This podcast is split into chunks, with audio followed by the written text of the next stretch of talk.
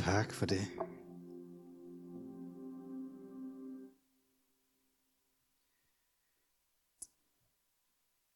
Yes.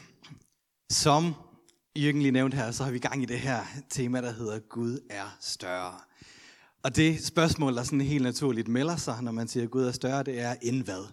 Hvad er det, han er større end? Og vi har hørt en hel masse gode prædikner igennem den her serie på det emne, øh, som både har gjort op med nogle af vores Guds billeder og falske Guds billeder. Og det, jeg har lyst til at tale om i dag, det er noget, der hedder, Gud er større end dine regler. Er du nogensinde blevet stillet det her spørgsmål? Jamen, er du sådan meget kristen? Ikke? Altså, når du møder mennesker for første gang, og sådan måske lige lærer lidt at kende, og de finder ud af, hvem du er, og sådan nogle ting, så kommer den her på et eller andet tidspunkt. Jamen, er du sådan, er du sådan meget kristen? Og jeg har fået det en del gange efterhånden. Og altså, jeg har sådan en tendens til at tænke, jamen, det, er der jo ikke noget, der hedder. Enten så er man, eller så er man ikke. ikke? Altså enten så, du, så svarer du ja, eller så svarer du nej. Men, men hvad er den der sådan gradbøjning af, af kristen? Og alligevel så har jeg hørt det tilpas nok gange til, at jeg også er nødt til sådan at genoverveje min holdning til det. Er det rent faktisk så statisk, eller findes der forskellige grader af, hvor kristen man kan være?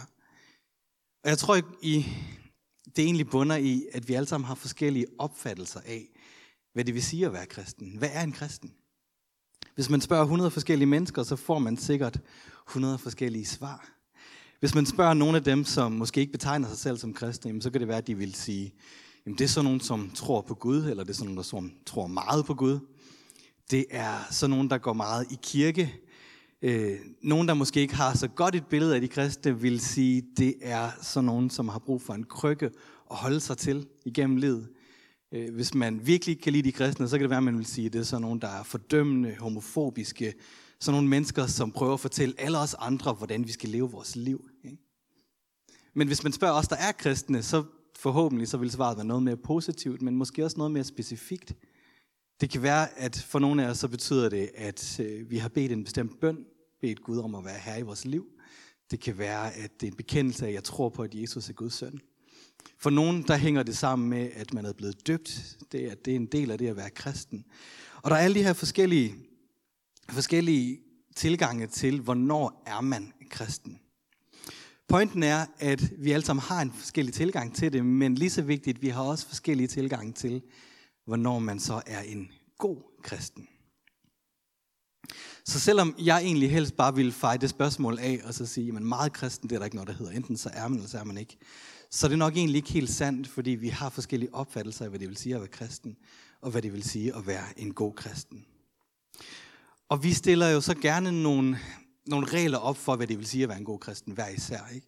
Og nogle af vores regler er taget direkte fra Bibelen, men rigtig, rigtig mange af dem er også nogle værdier, nogle forskellige normer, som vi stiller op over for os selv, vores egne tolkninger af, hvordan det vil sige at være kristen. Hvor ofte skal man gå i kirke eller i online kirke i den her tid, for at kunne betegne sig selv som en god kristen? Hvor meget skal man læse i sin bibel? Hvor meget skal man bede? Hvor meget skal man give til kirke, til velgørenhed, til mission, for at kunne betegne sig selv som en god kristen? Og vi har alle de her forskellige uskrevne regler, som, som definerer for os, hvad er den kristne ting at gøre i en given situation. Og måske så tænker du, jamen det er jo godt, vi er nødt til at have nogle retningslinjer, vi er nødt til at have et eller andet at pejle efter, som vi kan måle os selv op imod. Og så sige, hvis jeg gør det her, jamen så, så kan jeg have det godt med mig selv. Og måske så tænker du, ved du hvad, jeg er helt fri jeg er frikøbt til et liv i frihed, så alt det der, det siger mig slet ikke noget. Der er ikke nogen regler, der definerer, hvornår jeg er god nok. Og så har jeg alligevel lyst til at, at sige, hvad nu, hvis, du, hvis der gik et år, og du ikke havde bedt en bøn? Hvad nu, hvis der gik et år, og du ikke havde læst i din bibel? Hvad ville det gøre ved din opfattelse af dig selv som kristen? Eller hvis vi tager den et skridt videre, hvor føler du, du står i forhold til Gud når det er, at du måske har haft et vredesudbrud. Så du kom til at råbe lidt for meget af en i din familie. Hvor, hvor føler du personligt, at du står i forhold til Gud, når du falder i din afhængighed for 20. gang eller for 100. gang? Når du lige har fået en øl for meget, eller hvad end det er pornografi eller stoffer, eller om det er et overforbrug af sociale medier. Hvad end det nu er, du sidder med. Hvor føler du, at du står i forhold til Gud, når du falder i der? Så uanset om vi tror, vi lever i frihed eller ej, så har vi alle sammen de her forskellige grænser, som vi sætter op for os selv, som ligesom definerer, her til jeg ikke længere. Hvis jeg gør det her, så er jeg en god kristen. Og hvis jeg lader være med at gøre det her, så er jeg en god kristen. Og vi bruger den som sådan en målestok til at måle os selv op imod, op imod hvor gode vi er. Men vi bruger dem faktisk også til at definere vores fællesskaber ud fra. Ikke? Hvis det er, at vi træder lidt ved siden af, hvad bliver vi så ramt af? Vi bliver ramt af skyld, følelser og skam. Men hvis dem omkring os træder ved siden af, så risikerer vi nogle gange også at blive fordømmende eller helt dømme dem uden for fællesskabet. Så vi får skabt sådan et, et os og et dem. Og jeg tror egentlig et eller andet sted, at det ligger meget dybt i os som mennesker, at vi har det her behov for at være gode nok og føle os gode nok. Og det er jo ikke noget nyt. Hvis vi bare kigger på, på Bibels tid, så gjorde jøderne jo faktisk præcis det samme. Inden Jesus kom, så havde de også en hel masse regler og retningslinjer for, hvordan man var en god jøde. På den ene side, så havde de Toraen, de havde loven, som var givet dem af Gud. Øh, det var den, fordi på det tidspunkt, så var Gud i gang med at grundlægge en nation. Han var simpelthen ved at grundlægge Israel. Og på samme måde som at vi har regler og love i Danmark, som vi lever efter, jamen så havde de også brug for nogle love, som ligesom definerede, hvordan man opførte sig i forhold til hinanden. Men de tog den jo skridtet videre, som vi mennesker gerne gør. At begynde at fortolke på det selv, og, og ligesom finde ud af, hvad kan vi gøre for at, ligesom at leve op til at være gode nok. Et af de ti bud siger sådan her, du må ikke misbruge Herren, din Guds navn. Jøderne, de valgte at viderefortolke på den. Og på et tidspunkt, så bliver det så slemt, at deres fortolkning af det er simpelthen, du må slet ikke bruge Herren, din Guds navn. Der var et bestemt navn, man brugte om Gud. Og de nedlagde simpelthen forbud, og så sagde, nu siger vi det slet ikke mere. Fordi hvis vi holder op med at bruge det navn, så kan vi jo heller ikke misbruge det. Og i flere hundrede år var der ingen, der sagde det navn, indtil Jesus han kom igen. Og det gav folket et billede af, at Gud var den her utrolig strenge, vrede Gud, som sidder og bare ønsker, at vi skal overholde alle mulige regler til punkt og prikke. Og hvis vi ikke gør det, så bliver han vred, så bliver han sur, og så straffer han os. Så selv da Jesus han kommer på banen, selv da han kommer til jorden, så anklager de ham, Guds søn, Messias selv, anklager de ham for at bryde deres regler. Jesus han helbreder en hel masse mennesker. Og på et tidspunkt, så kommer de op til ham, de her jødiske ledere, og så siger de, jamen, det er rigtig fint, det du har gang i, men har du glemt, reglerne siger, at man må ikke helbrede på en sabbat. I dag er det hviledag. Det er en hellig dag, så her må vi ikke arbejde. Så det kan godt være, at du har helbredt en person, og der er en, der er lykkelig over det, men ved du hvad, det må du ikke, fordi det siger reglerne. Eller da de hævde en kvinde ind foran ham, som havde været utro, og sagde, reglerne siger, at hun skal stenes for det, hun har gjort. Hvad siger du? De vidste, at de værdier, som han prædikede, det han stod for, ikke var forenligt med deres fortolkning af reglerne. Og derfor så prøvede de at få ham til at falde i. Eller når de anklagede ham for at omgås alle de forkerte mennesker, alle dem, som fællesskabet, som det samfund havde dømt ude. Og Jesus han var på så mange måder modsat alt, hvad, hvad samfundet omkring ham forventede af ham. Han gik netop ud og tilbragte tid sammen med alle de forkerte. Og det, de ikke forstod dengang, det var, at Jesus han ignorerede ikke loven. Han ignorerede bare deres fortolkninger af, hvordan man var god nok.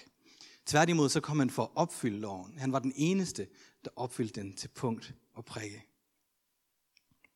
Og i stedet for at sætte hegn op og sætte skæld op omkring, hvornår man var god nok til at nærme sig Gud, så nedbrød han de hegn. Og så sagde han, alle er velkomne. Bare kom til mig, så skal jeg vise jer, hvem Gud er. Og egentlig så skulle man tro, at disciplene, dem der fulgte Jesus i flere år, de også havde lært det. Men selv efter, at Jesus har forladt dem igen, han har sendt Helligånden til dem, så fortsætter de med at diskutere, hvornår er man god nok. Mennesker, der ikke var jøder, når de kom til tro, når de blev en del af fællesskabet, så diskuterede de, skal de omskæres, eller skal de ikke omskæres for at være gode nok?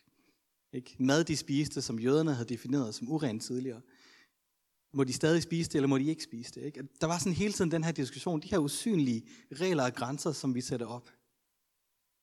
Normer, som vi sætter op for os selv, og normer, som vi sætter op for vores fællesskab.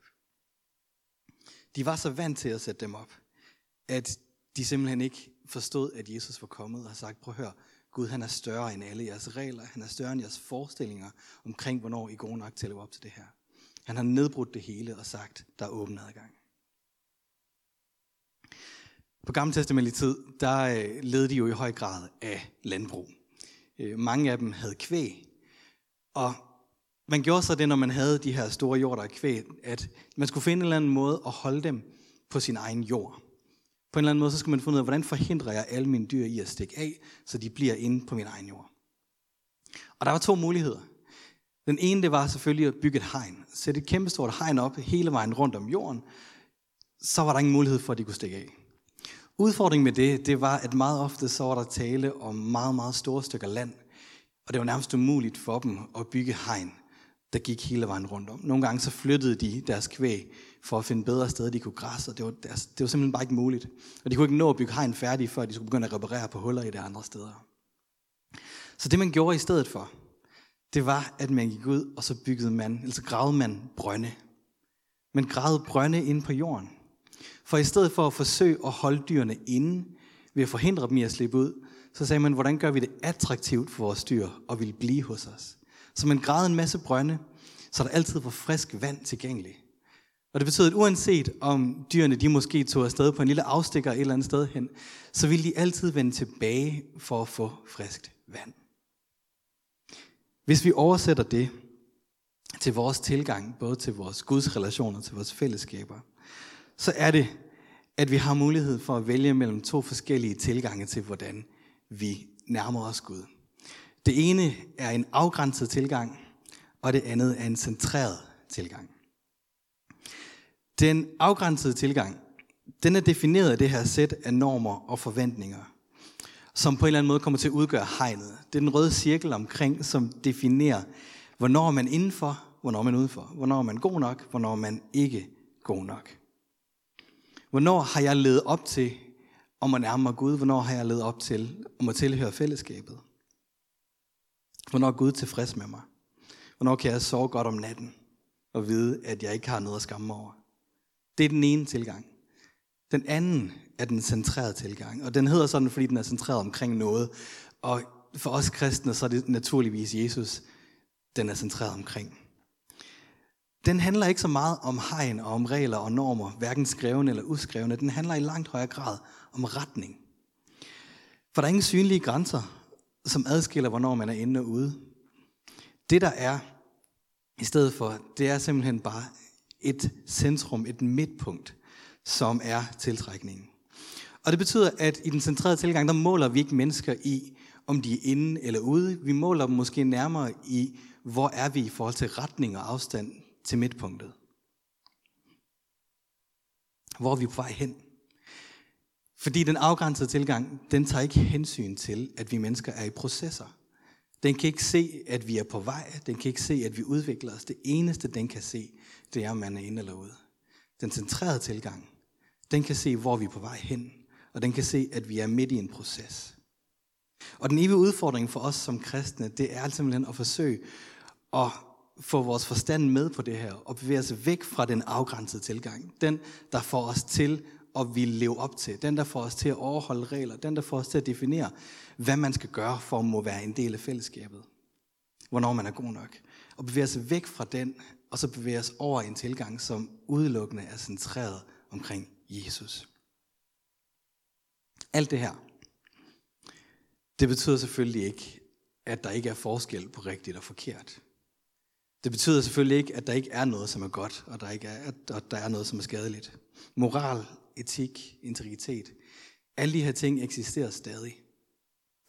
Der er stadig ting, som Gud har sagt, det her det er godt for jer, og der er stadig ting, som Gud har sagt, det her det er skadeligt for jer.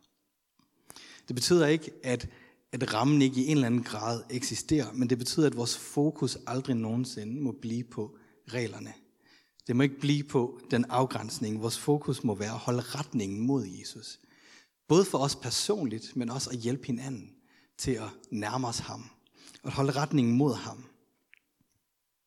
Fordi jo tættere vi kommer på ham, jo mere kommer vi også til at ligne ham. Og så betyder det, at ændring i holdning og adfærd og alle de her ting, det er ikke målet. Det er ikke en forudsætning for at nærme os. Det er simpelthen bare en konsekvens af, at vi nærmer os. Så målet er, at vi finder ud af, hvordan holder jeg kursen mod Jesus? Hvordan bliver jeg mere lige ham? Og vi gradvist bevæger os tættere på ham. Og ser bort fra regler, der fylder os med skyld og skam. Og det betyder også, at tankegangen omkring, om man er kristen eller ej, eller man er en god kristen, eller man er en dårlig kristen, den eksisterer ikke i det centrerede fællesskab, fordi vi er på vej. Om du er en god kristen eller en dårlig kristen, det findes ikke her, for der er ikke nogen inde eller ude tilgang. Det er kun i det afgrænsede fællesskab. I det centrerede fællesskab, så er der kun én ting, og det er Jesus. Faktisk, så er der kun én eneste regel, som Jesus han giver os. Der er kun én ting, som han siger, det er det, der bør definere jer, der tilhører mig. Hen mod slutningen af sit liv her på jorden, det er kort før korsfæstelsen, så kalder han alle disciplene sammen. På det her tidspunkt, der har Judas allerede forladt dem. Han er på vej hen for at forråde Jesus. Og Jesus han ved, der er ikke lang tid til jeg skal dø. Der er ikke lang tid til jeg skal genopstå og forlade dem igen. Så han kalder dem sammen, og så siger han, prøv at høre. Ud af alt det, som jeg har lært jer, alt det, I har set og hørt fra mig igennem alle de sidste mange år.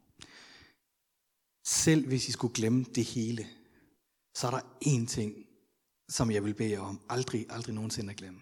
For hvis I kan gøre det, hvis I kan holde fast i den ene ting, så kan I forandre verden, så kan I forandre samfundet fuldstændigt. Og disciplen, de læner sig ind, og de tænker, nu kommer der et eller andet vanvittigt og revolutionært. Nu kommer der noget helt vildt. Og så siger han sådan her til dem. Derfor giver jeg jer en ny befaling. I skal elske hinanden. Og jeg tror på det her tidspunkt, så har de kigget, og så har de tænkt, jamen Jesus, det er ikke nyt. Det står i det gamle testamente. Jesus, vi har hørt dig sige det ufattelig mange gange. Hvad er det nye i det? Hvad er det, der er så vildt ved det her? Og så fortsætter han. Som jeg har elsket jer, skal I elske hinanden. Og i det øjeblik, hvor han siger det, så tror jeg, de begynder at tænke tilbage på, okay, men hvordan er det rent faktisk, Jesus har elsket os? Matthæus, han sidder og tænker, da jeg første gang mødte Jesus, der var jeg skatteopkræver, og der var faktisk ingen, der kunne lide mig. Jeg var nærmest forhat af hele samfundet for at opkræve deres penge. Jeg snød dem også, og så måske var det tiltrængt, men, men da Jesus han kommer, så så han på mig på en helt anden måde. Han så, hvem jeg var. Og samme dag, jeg mødte ham, jamen der, der endte han faktisk med at tage med hjem til mig og spise i mit hus. Nathaniel kigger over og tænker, første gang jeg blev introduceret til Jesus, så tænker jeg, ah, kan noget godt komme fra Nazareth? Det var den holdning, jeg havde over for ham, men uanset hvad, så elskede han mig betingelsesløst. Og hver af de forskellige disciple, de sidder rundt omkring bordet og tænker, hvordan er det rent faktisk, Jesus har elsket mig? Og der går heller ikke mange dage, før han giver sit liv for dem. Og jeg tror måske i virkeligheden først det er i det øjeblik, de fuldt ud forstår, hvad det er, han prøver at fortælle dem her. Men han siger til dem, sådan som jeg har elsket jer, sådan skal I også elske hinanden. Og i virkeligheden så siger Jesus det, det samme til os i dag. For det første så siger han, hvor meget han elsker os. Hver gang vi træder ved siden af vores egne mentale øh, værdier og vores egne mentale retningslinjer for, hvornår vi er gode nok. Hver gang du falder ned i, i din, i din afhængighed igen. Hver gang, at du går rundt med skyldfølelse over, at du blev vred på din familie. Hver gang du tænker, åh, nu er der også gået en måned siden jeg sidst har bedt til Gud. Og du render rundt med den her skyld og skam, så kigger han på dig, og så siger han, jeg skammer mig ikke over dig. Jeg elsker dig. Og han, og han fortsætter, sådan som jeg har elsket jer, sådan skal I også elske hinanden. Og til sidst, så siger han det her. Hvis I har kærlighed til hinanden, så vil alle kunne se, at I er mine disciple. Med andre ord, så er det ikke regler retningslinjer og måder at gøre tingene på, og måder at tro på, der definerer, hvem I er. Det er kun én ting. Det er, om I har kærlighed til hinanden. Den eneste regel, der definerer det kristne fællesskab, bør være, at vi elsker hinanden. Tænk, hvis det var det, vi ville blive kendt på. Tænk, hvis næste gang nogen der spørger, er du sådan meget kristen, så er det det, de spørger om. Er du sådan en, som bare elsker mennesker helt vildt? Tænk, hvis det er det, der måtte blive billedet af det kristne fællesskab. At vi er mennesker, som elsker hinanden, sådan som Jesus elskede os. Gud, han er så langt større end vores opfattelse af regler og normer og alt det her, vi stiller op for os selv og for vores fællesskaber. Han er langt større end det, og Jesus kom og brød det hele ned, brød hegnet ned og sagde, prøv at høre, det er ikke relevant længere. Jeg har opfyldt loven, så I ikke behøver at gøre det. Det eneste, I skal gøre, er at komme til mig og elske hinanden, sådan som jeg elskede jer. Lad mig slutte af med en bøn. Tak Gud, at du kom her til jorden. For at opfylde loven, så vi ikke skulle gøre det. Tak, at du har nedbrudt grænser og skæld, der adskiller os fra dig. Og du byder os velkommen med åbne arme. Hjælp os til at tage imod den gave. Og hjælp os til ikke at stille usynlige grænser op for, hvornår vi er gode nok til at komme til dig. Hjælp os til ikke at definere vores fællesskab baseret på de her samme regler og grænser. Og hjælp os i stedet til at elske hinanden præcis sådan, som du elsker os. I Jesu navn. Amen.